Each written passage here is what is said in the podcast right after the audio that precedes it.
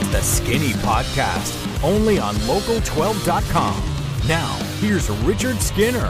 Welcome into the Skinny Podcast. It's the weekly potpourri edition. I'm Richard Skinner, local12.com digital sports columnist and editor with Rick Broering. Each and every week, we talk about sports topics of local interest, occasionally a national topic or two.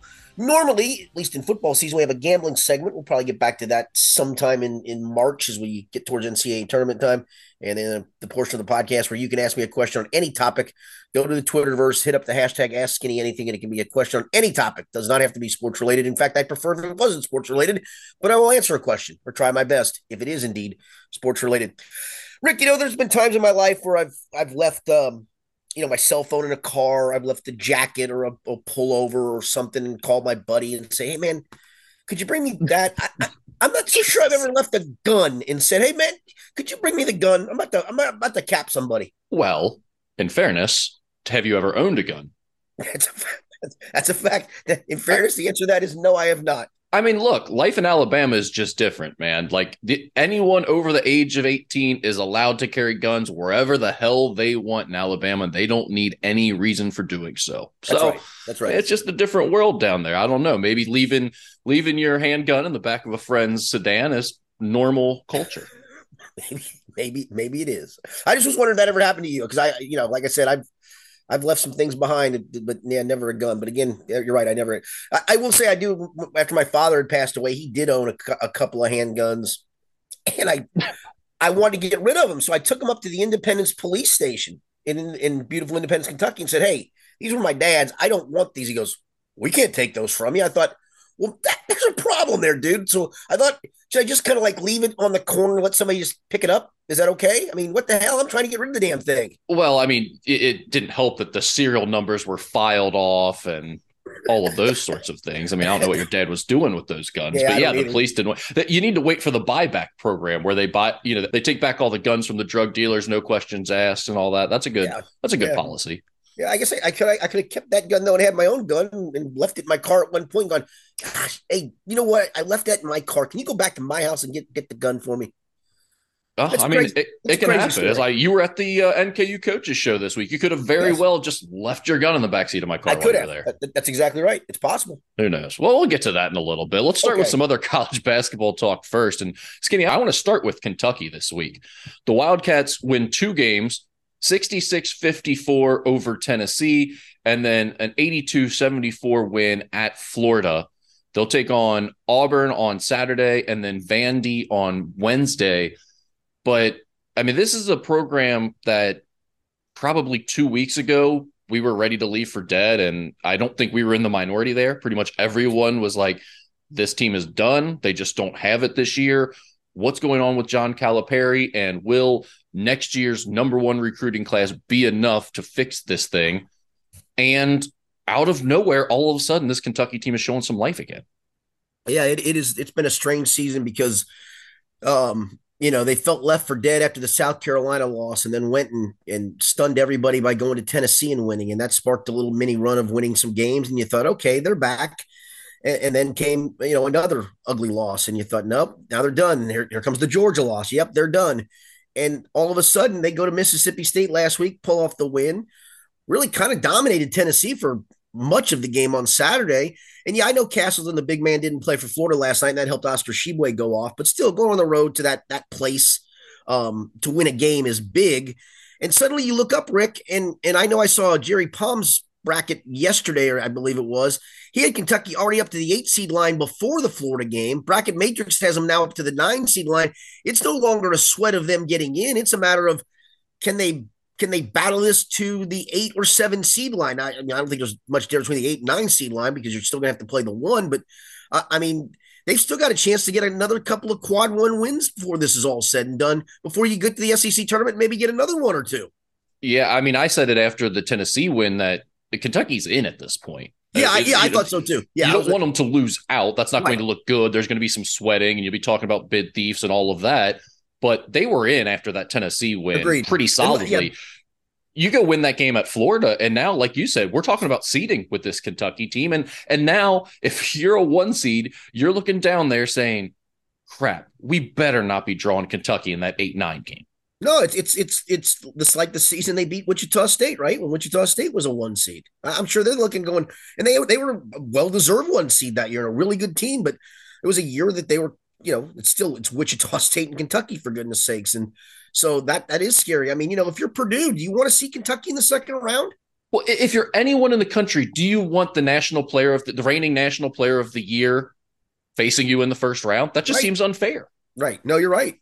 And kudos to Kentucky and, and John Calipari for figuring something out here. I mean, Cason Wallace has been great all of a sudden for the last few games, and Tshiebwe seems like he's sort of rejuvenated all of a sudden, and they're finding ways to get him involved in the offense more again. And, and Chris Livingston's been really, really good. He has really stepped up too. And, and he was one of the freshmen that earlier this season – didn't look like he really had a place within the system. He was just kind of floating out there, and and not through his fault, I don't think, but just because it didn't seem like they really knew how to use him yet. And uh, he's really found his role here over the last month or so. Yeah, big double double. I think back to back double doubles for him if you go to the Tennessee game and then last night. Yeah, yeah, I'm with you though. I, I'm not sure what clicked. I don't know if it's all of a sudden um the, the the group that was left behind with Fredrick getting hurt and and and Sahvir Wheeler getting hurt and not playing that literally literally defined specific roles for guys that they fell into was it a matter of this is you know it, it, it wasn't a matter of talent it always felt like a matter of fitting and you know now Cason Wallace is running the show and while he hasn't shot it great, you're right. I thought he was the best player on the floor in the Tennessee game, and now Livingston's starting to. to I mean, he's had a couple of big stickbacks and you know back to back double doubles, and, and, you know Jacob Toppin's making shots and, and taking good shots and not forcing you know twenty foot jumpers and. Um, you know, he's taking some threes, but he's taking looks like some pretty good threes. He was two or three last night. It just feels like all of a sudden everybody's role is defined. Now, can they sustain this with the minutes that are being put on the guys who start? Because it's still a very s- slim bench, but I, it, it's it. I don't call it stunning. You know, stunning is if you're not very talented and suddenly you start winning a bunch of games. like, how in the hell are they doing that? But it is surprising because they were left for dead. I do think with Cal's system at Kentucky, it always is best when he has a point guard that's able to get downhill and then make reads and Cason Wallace is giving them that right now. He and he can, co- and he has a chance to finish in the lane or at the rim. Right, and, and it feels like Kentucky oftentimes has a talented guard that would cap- be capable of getting his own. But what takes their offense to the next level when they're playing well is the guy that can come down and make some reads and make some plays because basically it's a read and react offense when it's at its best. And and that's what, you know, you don't want to have to be calling up a lot of sets within Calipari's offense. They're not going to be very good at that. But when they have guys that can read and react a little bit and it starts mostly with the point guard, I think that's really when they start to shine. And that's what you've seen recently with Cason Wallace, in my opinion. Yeah, and you, you see both his confidence and Livingston's confidence going up, and that's what you would hope out of freshmen. Is that this is, this is the time of the year where they're taking not just little strides, but taking huge strides. I think both of them have. Yeah, let's switch gears here to Cincinnati. Bearcats won their last two games here since we last spoke. They had a 73 71 win at UCF and then an 88 83 overtime win against Temple on Wednesday night, which uh, it was a game that they looked like they had all wrapped up and then temple comes back and sends it to overtime and and then the guys found a way to pull it out in the extra frame there they'll play sunday at memphis uh, skinny what'd you make of back to back wins for UC. Yeah, I mean they they look like they were going to crap down their legs at, at, at USF and and DeJulius makes a big shot. And last night, you're right. I mean, one kid goes off for 30 points and looked like UC was going to win comfortably anyway, and then had to grit one out. I do think for them now, because you want to be one of the top five in the in the league to get a buy, because the top five all get a, a first round buy. That win probably puts them in a in a perfect spot for that. They're now a full game up on Temple. They're they're uh, two and a half actually game up in the loss column on Wichita State, which has somehow played three less games. Uh, and and now if you can if you can take care of the SMU game, I don't think they go to Memphis and win. I don't know if they move up higher, but you know if you can be in that that one of those top five and get a first round by at least positions you to maybe make a run in the AAC because that's the only way obviously they're going to make the tournament. Yeah, they're, they're sitting at fourth right now. Right. Yeah, you've got Houston, Memphis, and Tulane, and like you mentioned, they're uh, two games back in the loss column of Tulane right now, and uh, but they've played two more games than Tulane has, and uh, then Temple and Wichita State, UCF are trailing them. So they they do look like they are in a good position to get that buy in the American Athletic Conference tournament.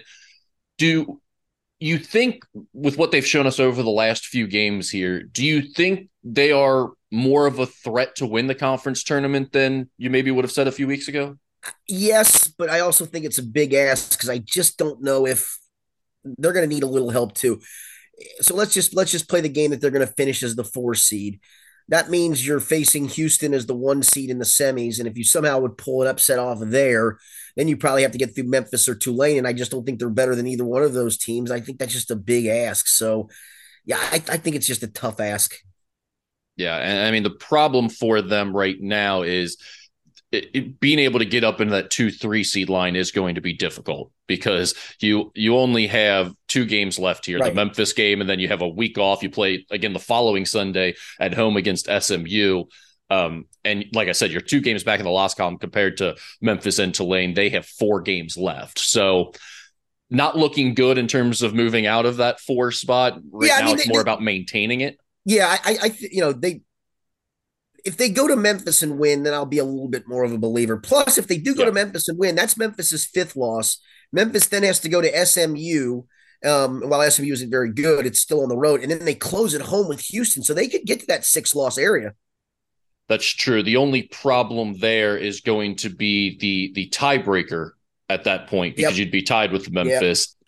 Skinny, I, I think though the the thing with UC recently is you've seen a team that is capable of playing with anybody in the American Athletic Conference. I think the question for me is can they string together three wins in a row in a tournament scenario? And I just don't know that they've shown that type of consistency yet. I do think a win at Memphis here this Sunday would help. That that's you know you've won three games in a row. They were kind of hard fought games. The, the, the first two probably shouldn't have been as close as they were. But you go and you win at Memphis. That's a very legitimate win. It does show some momentum and some level of consistency. I think and getting Lockenbach helps. Um, it helped a lot. Another score, obviously. Yeah, I, I, think you're asking in a three game setting in a tournament, you're going to need David DeJulius and Landers Nolley to be great three games in a row. And I think that's just a big ask for for both those guys to be great for three games in a row. Yeah, that's probably true.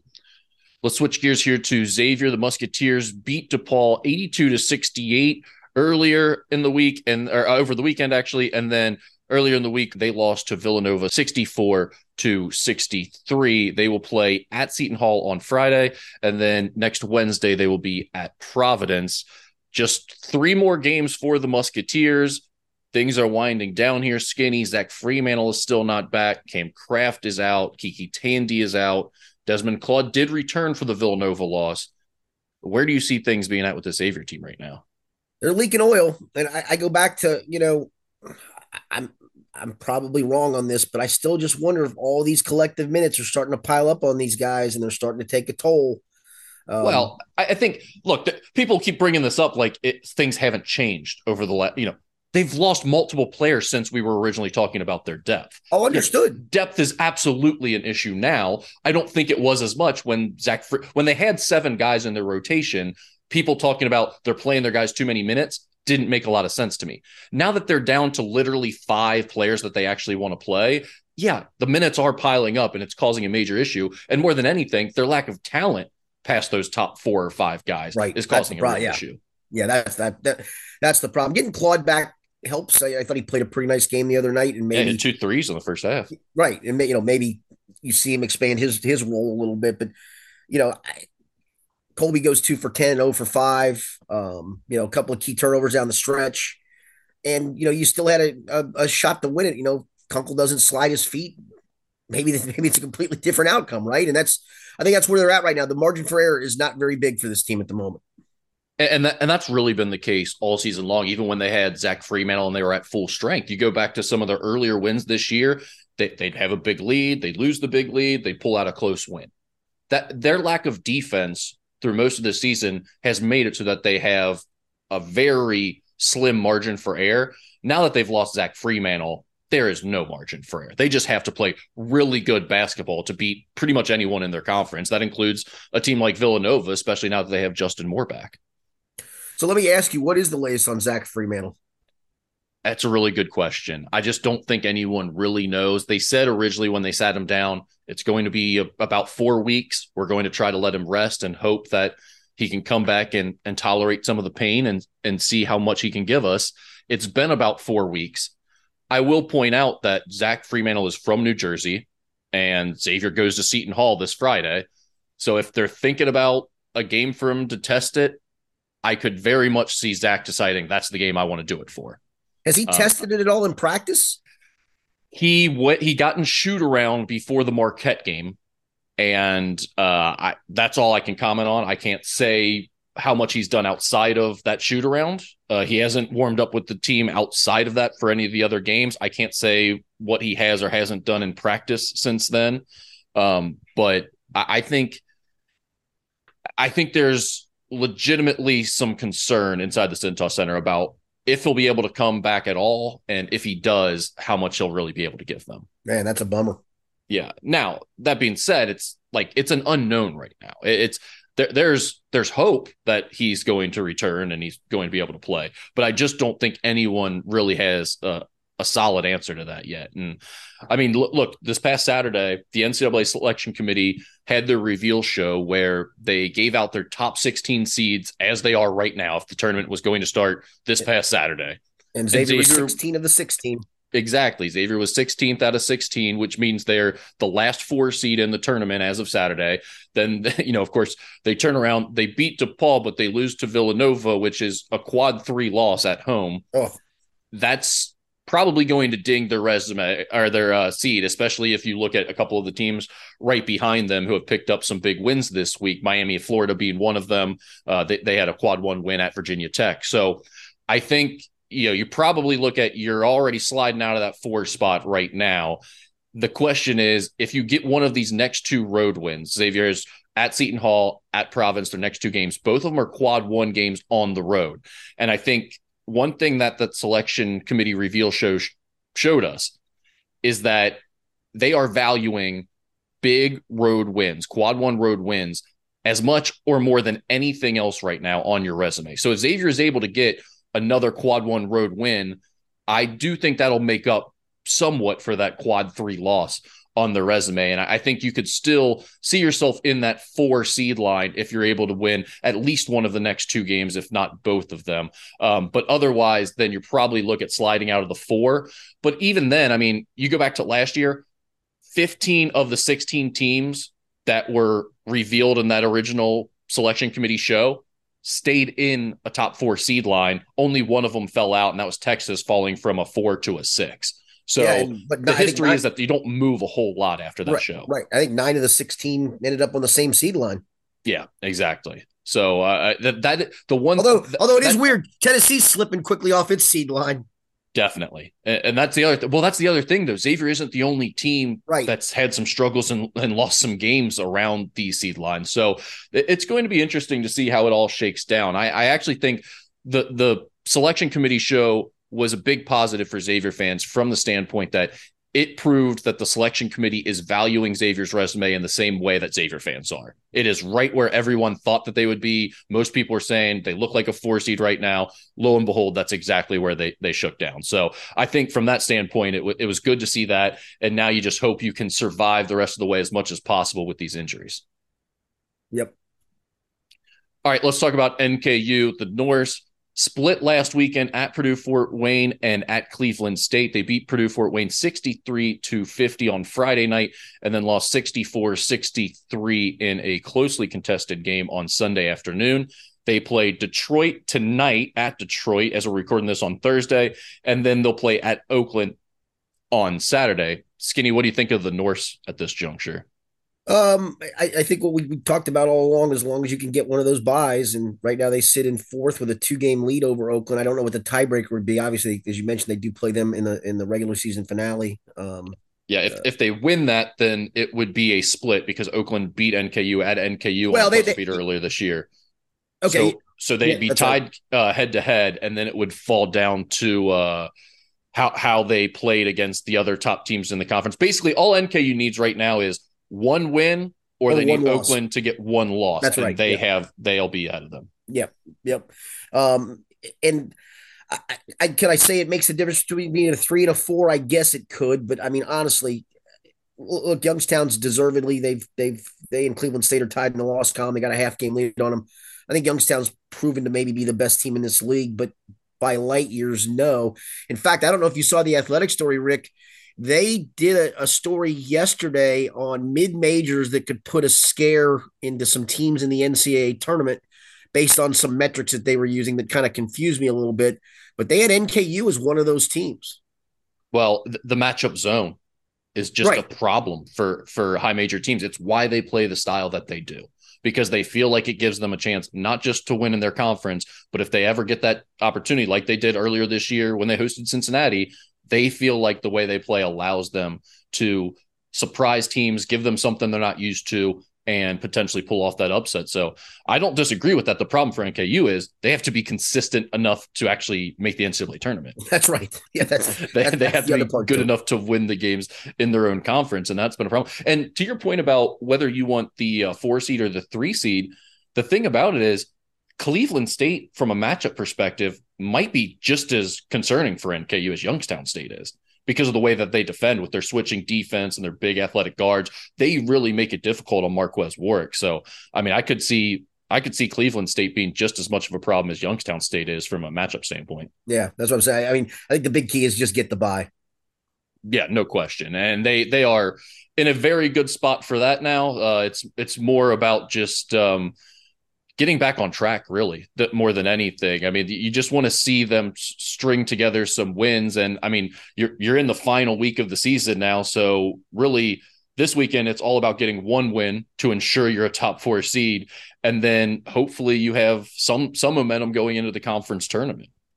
Yeah, exactly. I will say the one thing I learned about NKU this week is is I, I found out because I talked to him on, on Tuesday at the coaches show that I I coached AAU basketball against Marques Warrick, and sadly I don't remember him that's kind of surprising considering it wasn't like a huge AAU program that he played for. And you would assume he probably would have been a decent scorer at the time, right? Yeah, yeah I'm assuming. Yes, do you think, assuming. Do you think your magical defensive game plans shut him down? That it was like all coaching that is the reason you didn't remember him? No, I think it's because we beat his team's ass a couple of times, so I don't remember. I remember playing them, and they were actually they were they were a good program. Um, we played them probably four or five times, but truth be told, the only one I remember because that's how it came up. I asked him, I said, Do you remember a kid from Lexington Lafayette that had the skunk hair? And he said, Oh, yeah, Big Ray. He said, Wait a minute. He goes, and he asked me if I knew somebody. I go, Yeah, I coached him. He goes, We played against you. I said, When? He goes, Oh, back seventh and eighth grade. I went, Oh my God, I, I don't remember him. He obviously, if I don't remember him, shame on me. And then that either that or he just got so significantly better that here he is now uh, as, as, a great player at NKU. I, I will say I, I have I'm impressed by your dedication to this podcast that you came all the way out to the NKU coaches show this week to prepare to make sure you had enough nuggets for this show. For that, yes, exactly. Yeah, that's really good dedication. All right, anything else to add to the college basketball side of things, Skinny? No, um I, I will say I I think it's just the, the term is just going to be so fascinating because I can't figure anybody out. I can't. I, I think you're I talking about the NCAA tournament. I, I think the Alabama's really good. Yeah, but I also you know, is this is how's this thing going to play itself out? I mean, I, I will get to it in a minute, but I think Houston's really good too. But do I see Houston being a national champion? I just have a hard time wrapping my head around it. So yeah, I think it's going to be fascinating. Yeah, I cannot wait for the tournament. Even just the conference tournaments for all oh, these yeah. local teams. I mean, every team has an interesting storyline, and I think just enough hope going into the conference tournament right. that there's a reason to watch it and believe. no, you're right. That's a, that's a good point. It's well said. All right, let's switch gears here over to the red side of things where spring training is in full force. And Skinny Joey Votto made some comments to the Enquirer this week saying that he understands the frustration of Reds fans, saying, quote, we deserve it. We have to play better. It's a failure of ours to leave such a supportive fan base dissatisfied. We are aware of it. The cynicism, in my opinion, is completely justified end quote. Fans seem to be excited by Votto calling out the organization skinny. What did you think of his comments? Yeah, I think that was him pointing the finger at the organization as much as anything else. Uh, and and and talking about not just the fans' frustration, but his frustration. That listen, they signed the dude to a big contract. He he drew a lot of criticism probably unjust, most of it unjustly, because they didn't do anything to build around him. So I'm sure he's frustrated by this scenario that this isn't what I signed up for at the end of my career. I was hoping to, to make multiple playoff runs, and instead I'm trying to be on a team with a bunch of guys who can't play, trying to avoid 100 losses again. So I, I think that was his frustration as much as it was anything else. I appreciate the honesty for it, but I do think that was him him sensing or, or voicing his frustration towards the organization. Yeah, I I mean, I like you said, I appreciate that he's willing to step up and say something at least. I thought fans were a little carried away with how much he was quote unquote calling out the organization. I mean, I don't know how much of a call out it was. I'd like to see him go a couple steps farther, to be quite honest. I realize he's an employee, he's respectful, you know, that's who he is, but I, I, w- I would have no problem with him going a few steps farther with this and, and really calling them out because quite honestly, what they've done to him and the final years of his career is just flat out insulting. Yeah, no, it is. But you know what? They got Sousa yesterday. Oh yeah. Well, uh, great news too. They're prioritizing defense. Yeah, yeah. Prioritizing defense this year, Skinny. Well, because because of the shift, and now you got to have guys in the infield who actually don't. You know, they actually have to run to go catch a ground ball, maybe on occasion. Well, there's also the fact that they're not going to score, so they figured they probably should prioritize something other than that. Good call. Yeah. Um, just a couple other notes to get to here on the red side of things. Elly De La Cruz was listed as the number six prospect in all of baseball by uh, Baseball America. He was one of five Reds on the top 100 prospects list. The next highest Red was infielder Spencer Steer at number 47. Any thoughts on Elly De La Cruz, Skinny? Yeah, I, I, I just we said this last week. I just hope they do right by him. I heard Keith Law on with our friend Mo Egger, um, former uh, front office executive in the league, and um, he he was asked about De La Cruz and maybe bringing him up. You know, if he makes out of spring training, he said the one thing you just don't rush him. He said I think it'd be better if he, even if you thought he was ready and you sent him back and let him tear it up for a couple of months just to make triple sure, because you don't want him to come up. Um, and we've seen plenty of guys that have these great springs that have a, a lot of uh, hope surrounding them, and then they face major league pitching when it matters and they struggle and they lose all sense of confidence. I, I, just hope they they they do right by him, and I think they will. I think their plan for him has been pretty good so far. Um, you know, and I'll probably be the first to get carried away if he's great in spring, but hopefully that their plan is is is one that's right by the kid, no matter what that plan is. Okay, can I go dumb fan here for a second? I get a little bit tired of babying these guys with stuff like that. Like I don't I don't know that I really understand that. Good players adapt to the level that they're at. You get better by playing against the next best competition. Like when you were younger, you play if you were good, you played up against older guys. And guess sure. what? You weren't the best player at that level at first, but a year through it or midway through the year, you started to adapt and you get that's how you get better. I just don't really understand like the idea that playing against better competition ruins these guys because they have no confidence all of a sudden when they've been a great player their entire life. I mean, I get it take your time with him. Don't rush him. Make sure he knows everything he needs to know and he's confident and all of that. But this whole like you ruin players by letting them play against major league competition before they're quote unquote ready. It's who who is ever ready? How do you get ready without playing against that level fair, of competition? It's a fair point. I I just he's just he's you've got so much centered around him that I, again, I've seen oh. plenty of guys that have had great springs, Rick, and you're like, okay, it's just spring, and, and you get carried away by it. I just hope we don't get carried away by spring. Sure, but I, I think most of those guys probably just suck to some extent. Maybe. Like, I mean, th- there's the fact that some guys just aren't really cut out for this, and they're Brandon Larson. They were a great AAA player. They were really a 4A player. They just weren't a major right. league quality guy. And I'm not saying this isn't specific to Elly De La Cruz. Take all the time in the world with him. He's your franchise piece, hopefully going forward. It's not really specific about him. It's just like those comments about don't rush him. I never really understand that a whole lot of like what what exactly is he waiting I, for? What does what else? Yeah, that's, a, that's, a, that's a, fair point. I, I think it's for guys that I guess are inside the game that, that can tell when they think a guy's ready. I, I, I guess that's the only yeah. point I can make to it. I think it's a lot of I test a mumbo jumbo BS. But I mean, I watched the you know, AI we, listen, algorithms. Listen, no, I mean, we we watch Mike Trout come up and tear it up right away. We watch Bryce Harper come up at 19 and tear it up right away. There's a great story in Phillies camp this year about a 19 year old pitcher that that blasted through their farm system last year. Um, has ridiculous stuff, and they're considering throwing him in the rotation. So, um, you know, some teams do it that way, and that that's fine. I get it. Hey, listen, man. If he if he looks the part in spring, I said it. If he looks the part, I I don't want to baby him. I just want them to do right by him, whatever that means, whatever that is.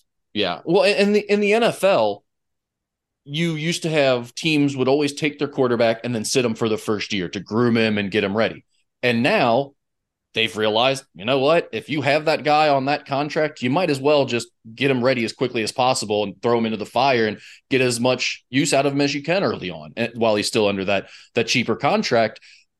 Football to me is a lot more damaging to throw a guy out there who's potentially not ready yet. He's going to take hits and he's not going to have time and you're going to throw him off compared to baseball where it's kind of a static thing. It's it's the same every time. You know, it's just like the pitching is going to remain the same. You don't have to worry about a pass rush coming after you or anything. Your teammates aren't blocking for you. It's one on one, you versus the pitcher. I'm just not sure that I, I, it's it's been a narrative for so long in the sport. I just not sure if it's a real one. I think it's just something people say because they've always said it, kind of like they used to do with quarterbacks until they decided to change that.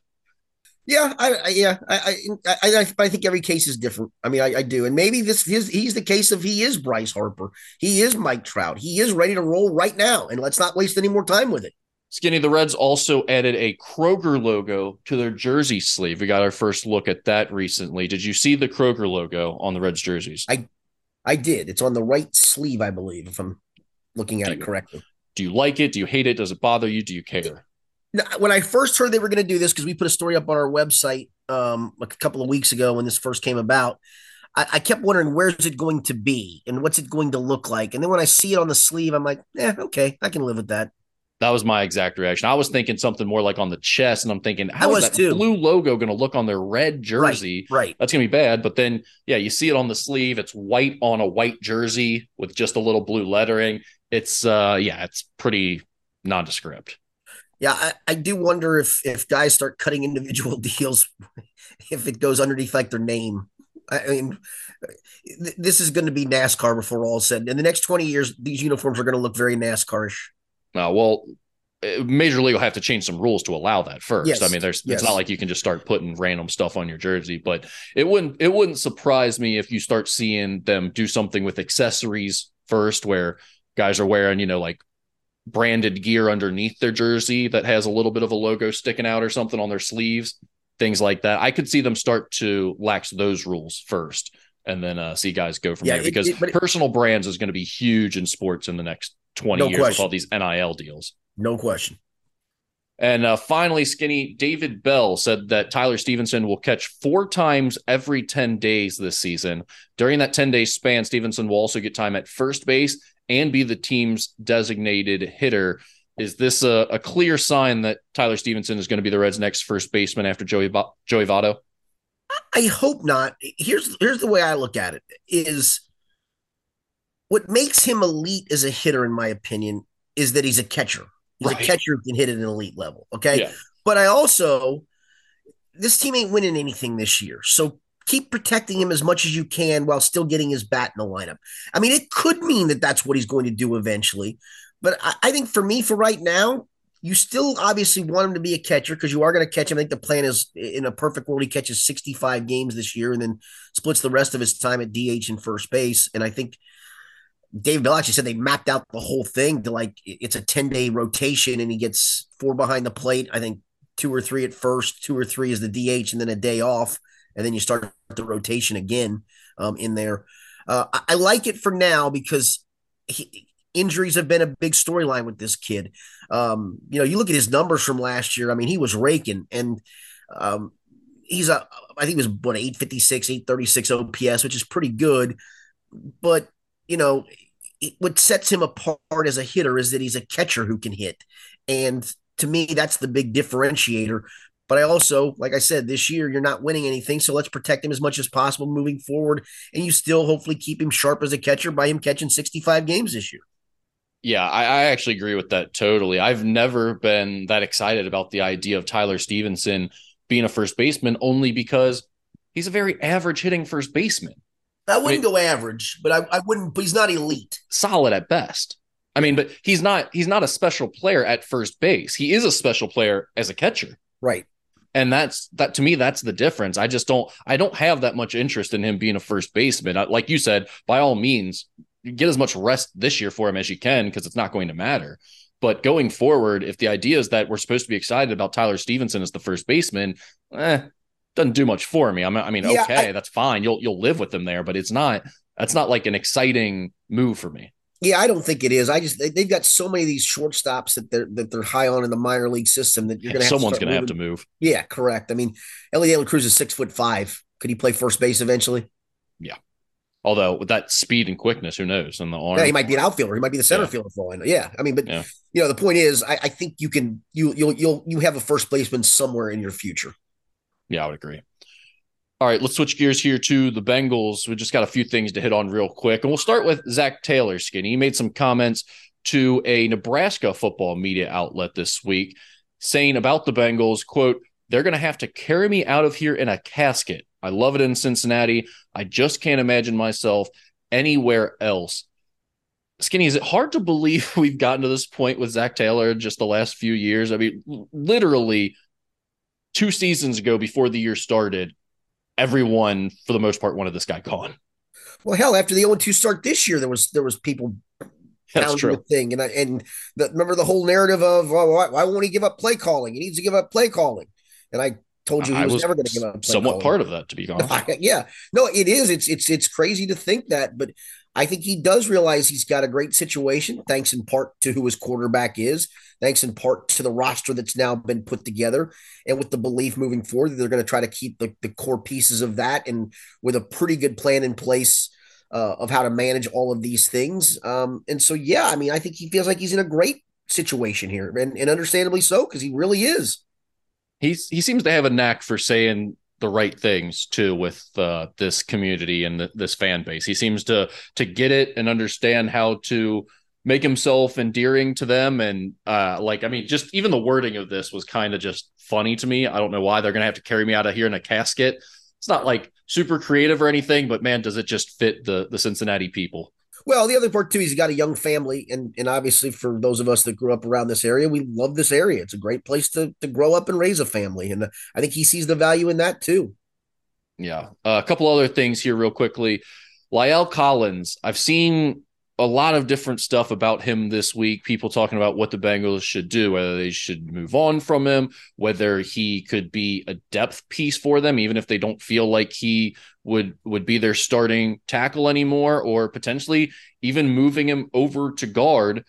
Do you see any of those as a possibility given what he's being paid, or do you think it's uh, you either decide he's your tackle or you move on from him? Yeah, you either decide he's your tackle or you move on. I mean, I I did a uh, a three part piece the week after the the loss to the Chiefs, and one of them was five veterans to look at as possible uh, cap casualties. And I I reached on DJ Reader just threw him in there because he's got such a big number. I don't think he's going to be a cap casualty, but I, I made it a list of five, so I kind of reached at five. But Al Collins was clearly in that clearly in that mix of of of guys like that. That if you've decided, hey, Hakeem Adeniji did enough to show us, or um, and, and my friend Paul Dehner Jr. from the the Athletic did a piece um, where he has he, he kind of mythically went through putting a roster together, and the Athletic had kind of a machine that you could do this on their website of where he's cutting Joe Mixon and La'el Collins and going and signing uh, Mike McGlinchey of the of the 49ers.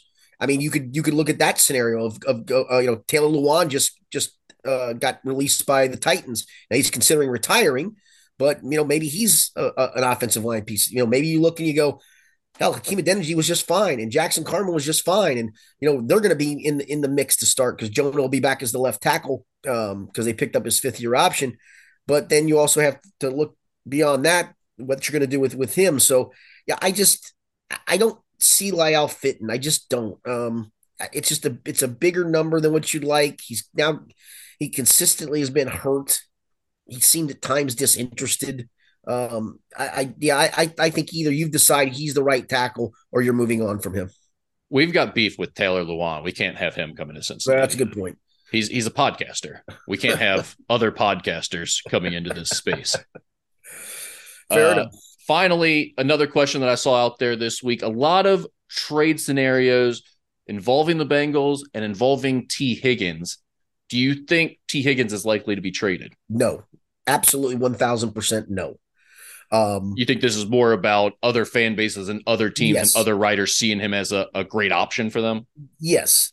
And, and, this is, happens to a lot of guys going into that fourth year of the, the, the, rookie contract of it's time to renegotiate. And Um, you know, sometimes that process doesn't work. As I mentioned, I, I could see a scenario of next year of them tagging, and if it doesn't work out, trading him then. But I don't see it now. You're all in for this year. I mean, you really are. And, and, and to be on this year, uh, listen, Tee Higgins may fuss about it if he doesn't get a contract extension before the year starts. He may be unhappy about it, but it's going to do him no good to do anything other than go ball out. I mean, to be quite frank. So, um, yeah, yeah, I, I, I'll, I'll worry about the Tee Higgins situation after this year, whether, um, uh, you know, he he was pouty and wasn't productive, and then that's on him, and that's going to cost him money. So I don't think that's going to take place. If you come to the point of you still can't get anything done from an extension standpoint of tagging him and then deciding kind of like what we did with Jessie Bates. Well, we're going to play you for one more year and then you can go make your money somewhere else. So, yeah, I don't see the scenario of that this year for sure. All right. Well, let's transition that right into some Ask Skinny Anything. We have a, a Bengals question to start here. Uh, I don't remember who this was, but they said, Skinny, please grade the job Frank Pollack has done as offensive line coach, and please grade the job Wes Miller has done as UC's basketball coach so far. I don't think those two are related. I just think I, they want two I, different answers. I, I don't think they are either. Um, I'll give Frank a, a, a solid B.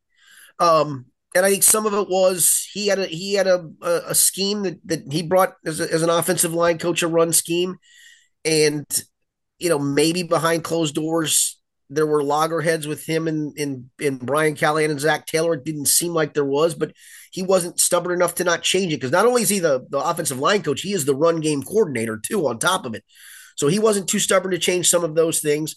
I mean, honestly, it was nice of them to go get Karras and Cappa and Lyle Collins, and we all expected them to hit the ground running, and, and it didn't happen. And I think that's when Frank got some fire drawn his way for for whatever reason.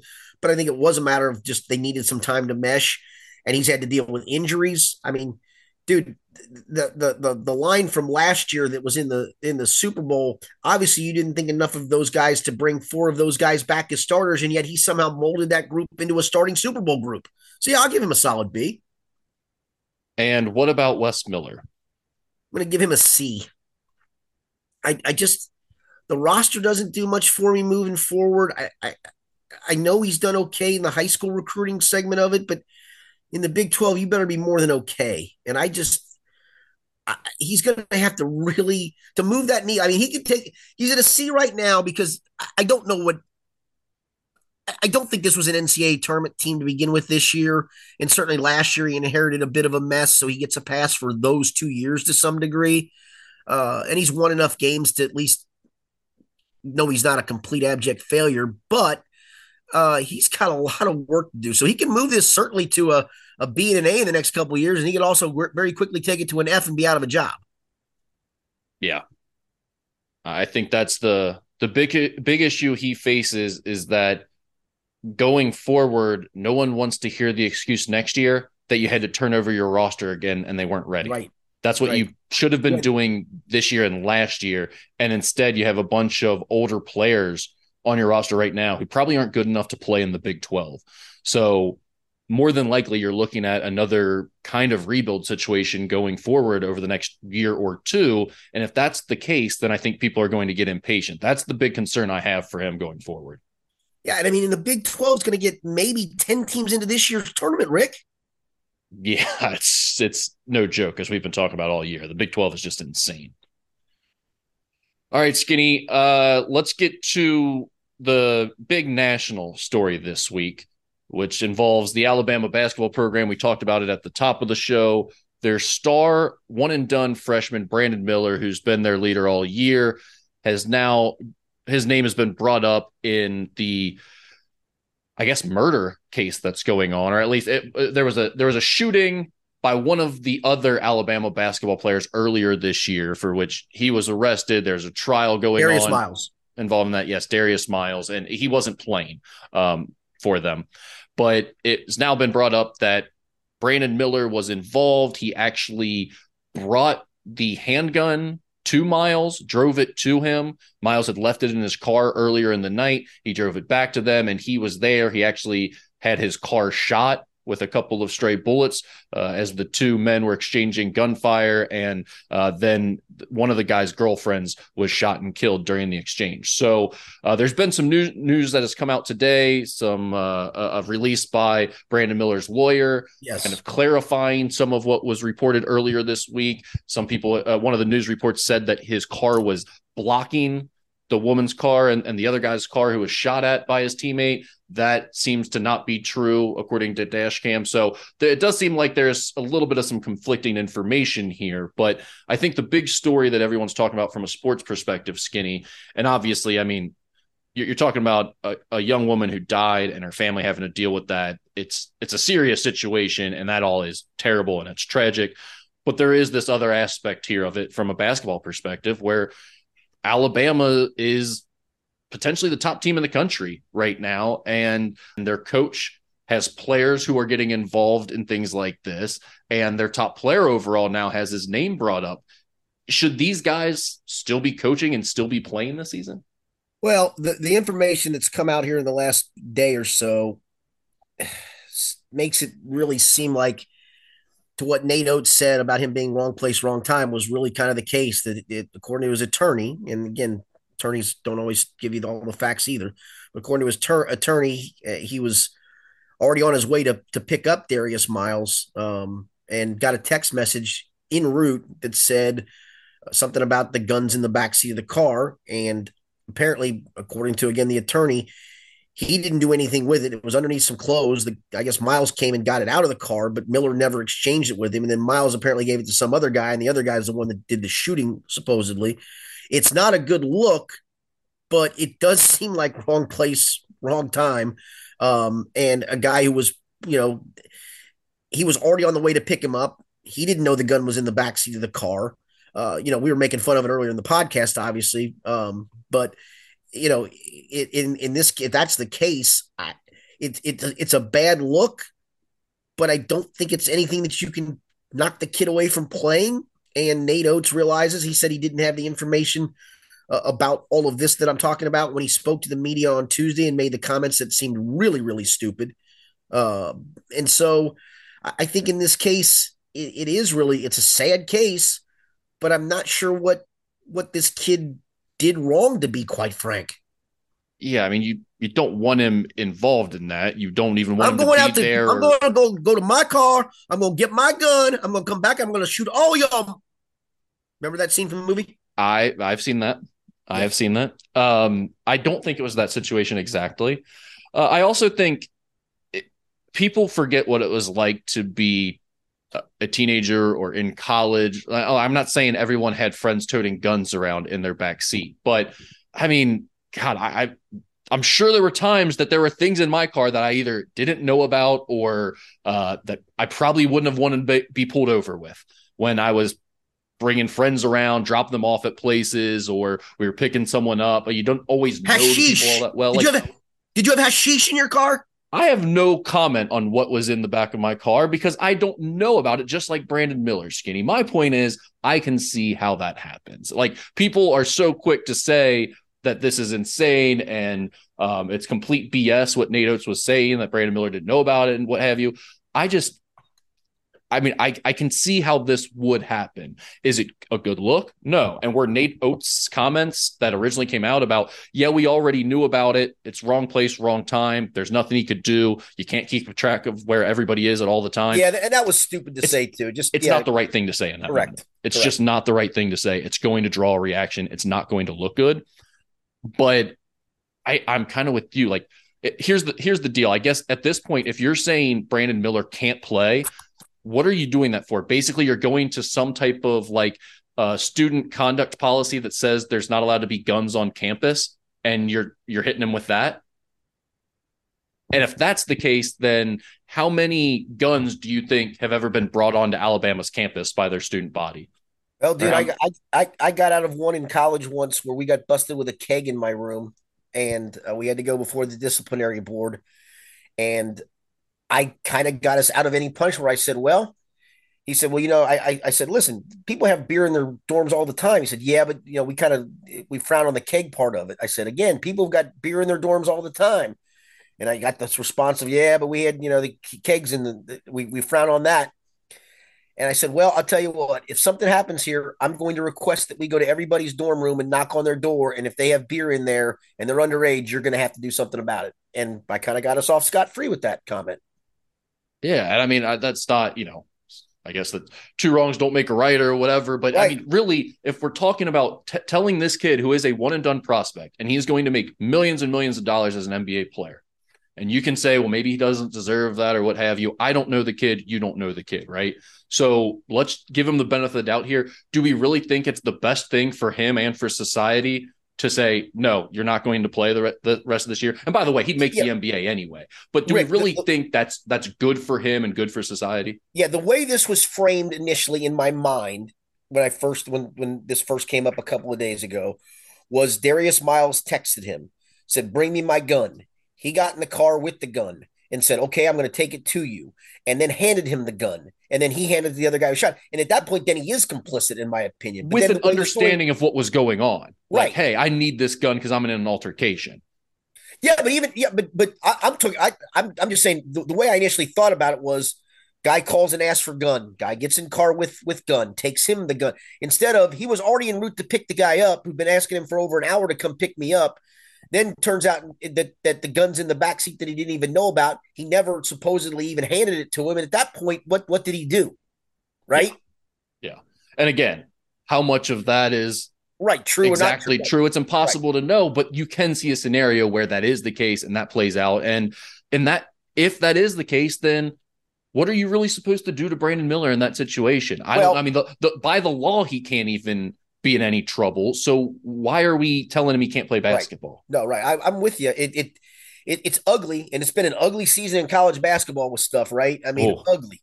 But bad. What about Nate Oats? What do you think Nate Oats should have? I thought it was. I thought when I heard it on uh, whatever day that was, Monday or Tuesday, that I, I said to a couple friends, "That's fireable," in my opinion.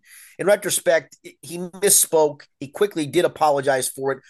He's also truth be told, like a lot of coaches, he's well, he wants his best player on the floor. But yeah. and he's also a basketball coach. Right. Right. he's a basketball right. coach. Like we all we expect these basketball coaches to be the smartest people in the world. They're not. They're not. They're pretty good at one thing. Right. Well, some of them are pretty good at one thing. It's an interesting case because, like I said, we in my mind, I jumped to the scenario that I just brought out of he literally brought his friend a gun, handed his friend a gun. Friend then gave it to somebody else to shoot somebody. That makes them both complicit. Then the police don't charge him with anything. Then there's a different scenario that's laid out of how this transpired. And at that point, I'm like, it, it, it's it's awful. It's sad. There's no question about that. But what did this kid really do, other than he was riding in a car that had a gun in the back seat that was his buddy's gun that he didn't know what he was going to use it for, and he never touched it supposedly. And I mean, we, we could say, well, he clearly is associating with the wrong people, but there's also the chance that it's your teammate, man. You might not have even liked the guy. You right. might have literally just dropped him off for the night somewhere. That happens in college, especially if you're on a team with these guys and you're around each other all the time. Sometimes there might only be one of out of every three or four guys with a car on a college basketball team that's pretty common stuff. And I, I think it's the type of thing that not everyone really thinks about or understands or remembers when they start casting stones with this thing. I mean, it's a terrible situation, but I also think you saw a lot of people really rush to judgment. And then the other thing that's just so weird now is like, we can't just rush to judgment and be like, oh, this is terrible or that guy's a bad guy. Everyone has to be fired and everyone has to be taken away. Right. Like, you can't right. play anymore. You can't coach anymore. You all should be fired and no one should have their job. It's like, if we went with public consensus on that every time, no one would be employed anywhere. That's probably right. we just have no one would have jobs. All right, uh, Skinny. Going back to last week's show, we had a question about the best nicknames in sports, and we were a little confused whether that meant like team nicknames, mascots, or player nicknames. The uh, person, Xavier Professor, who had asked this question on Twitter, clarified for us that he was talking about player nicknames.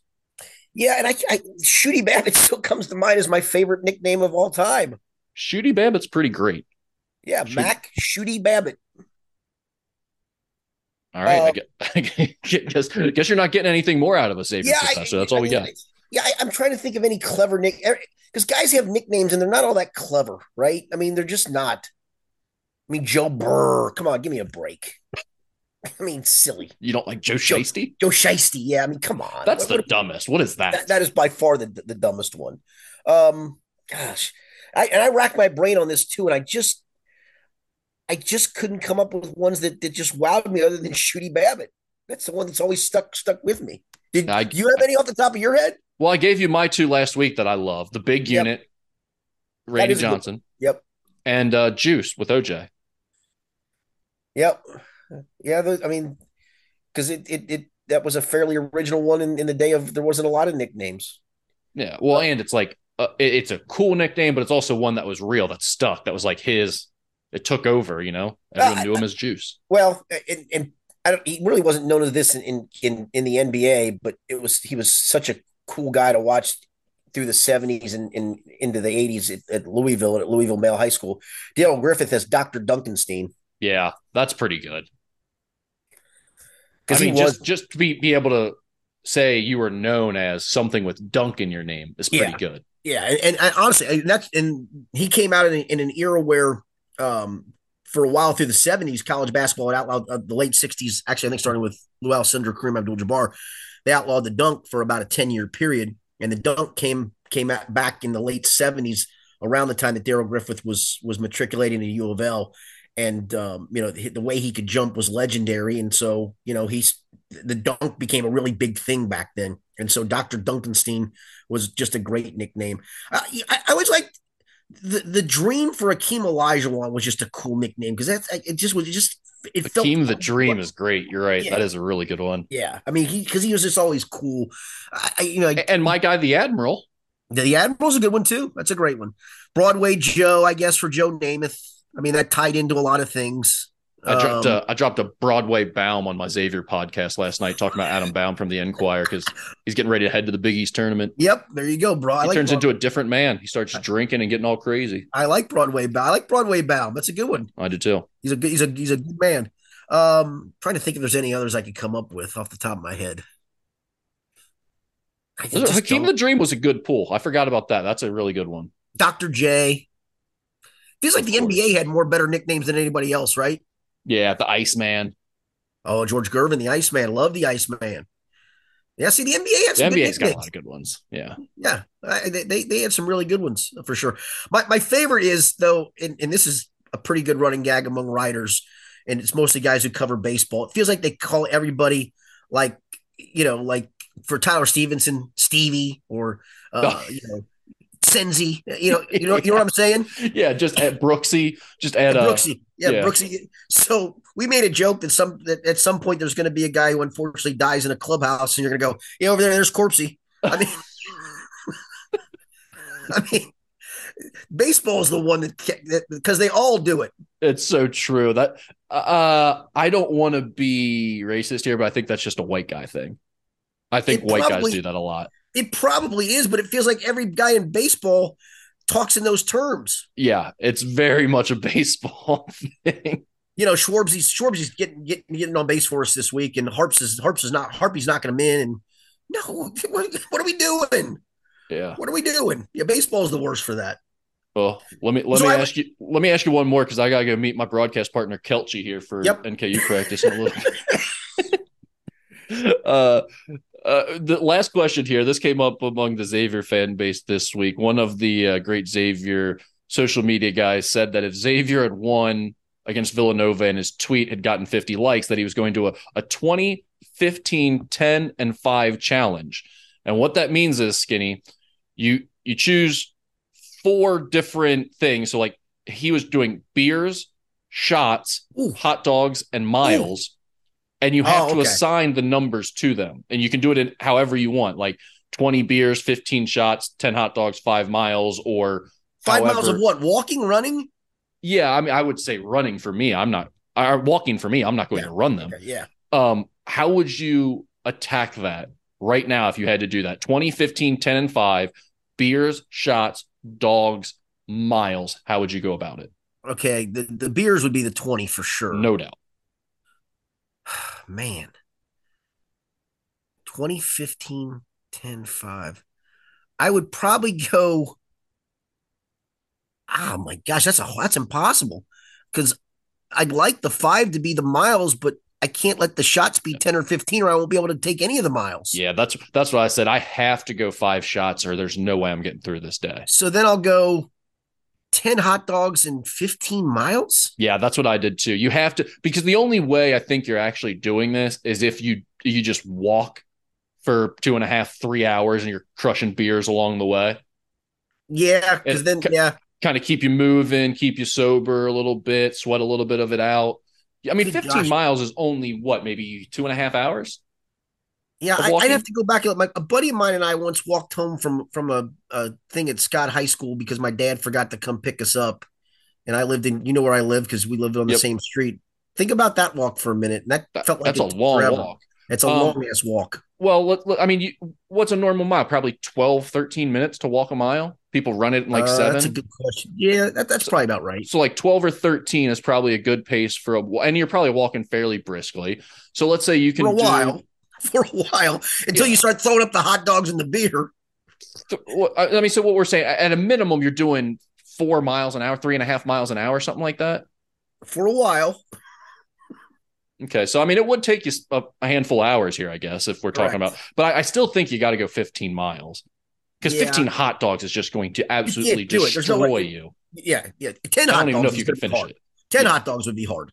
Well, but I mean, I think I think if you give me five hot dogs to start my day as I'm about to crush beers, or as I'm crushing my first beers, yeah, then I you can, get the munchies. Yeah, I can roll through that and then hit five later, or three and two, divide it up later That's somehow. Fair. I think That's I can get fair. through ten hot dogs over the course of a day. That's shots. Fair. Shots is the big concern. You have to leave shots at five and distribute them properly throughout yeah. the day. By the way, I want to go back to, to nickname uh, question guy and just say okay. I, am kind of interested to see if he's got a nickname or two that he liked. So if he will hit us up with that, yeah, tweet that to us, uh, yeah, Professory. I liked it. I like the question. It just, I think we gave him some good answers. Yes. Yeah. The, well, you came through with a few of the basketball ones late yeah. there. Hakeem the yeah. Dream was a nice pull. Yeah, I was in Dr. Dunkenstein. That was one of my favorites. That was a good one too. Yeah. Yeah. All right, that's all I got. All right, that's all I got. Right, appreciate it, Rick. Thanks very much. Enjoy the the, uh, the NKU action this weekend. Rick will be on the call of NKU Detroit. If you're listening to this on Thursday, he'll be on the call on Thursday night, and then on the call for the Oakland NKU game as well. For Rick Broering, I'm Richard Skinner. This has been the Skinny Podcast, the weekly potpourri edition presented by Ryan Kiefer of First Community Mortgage.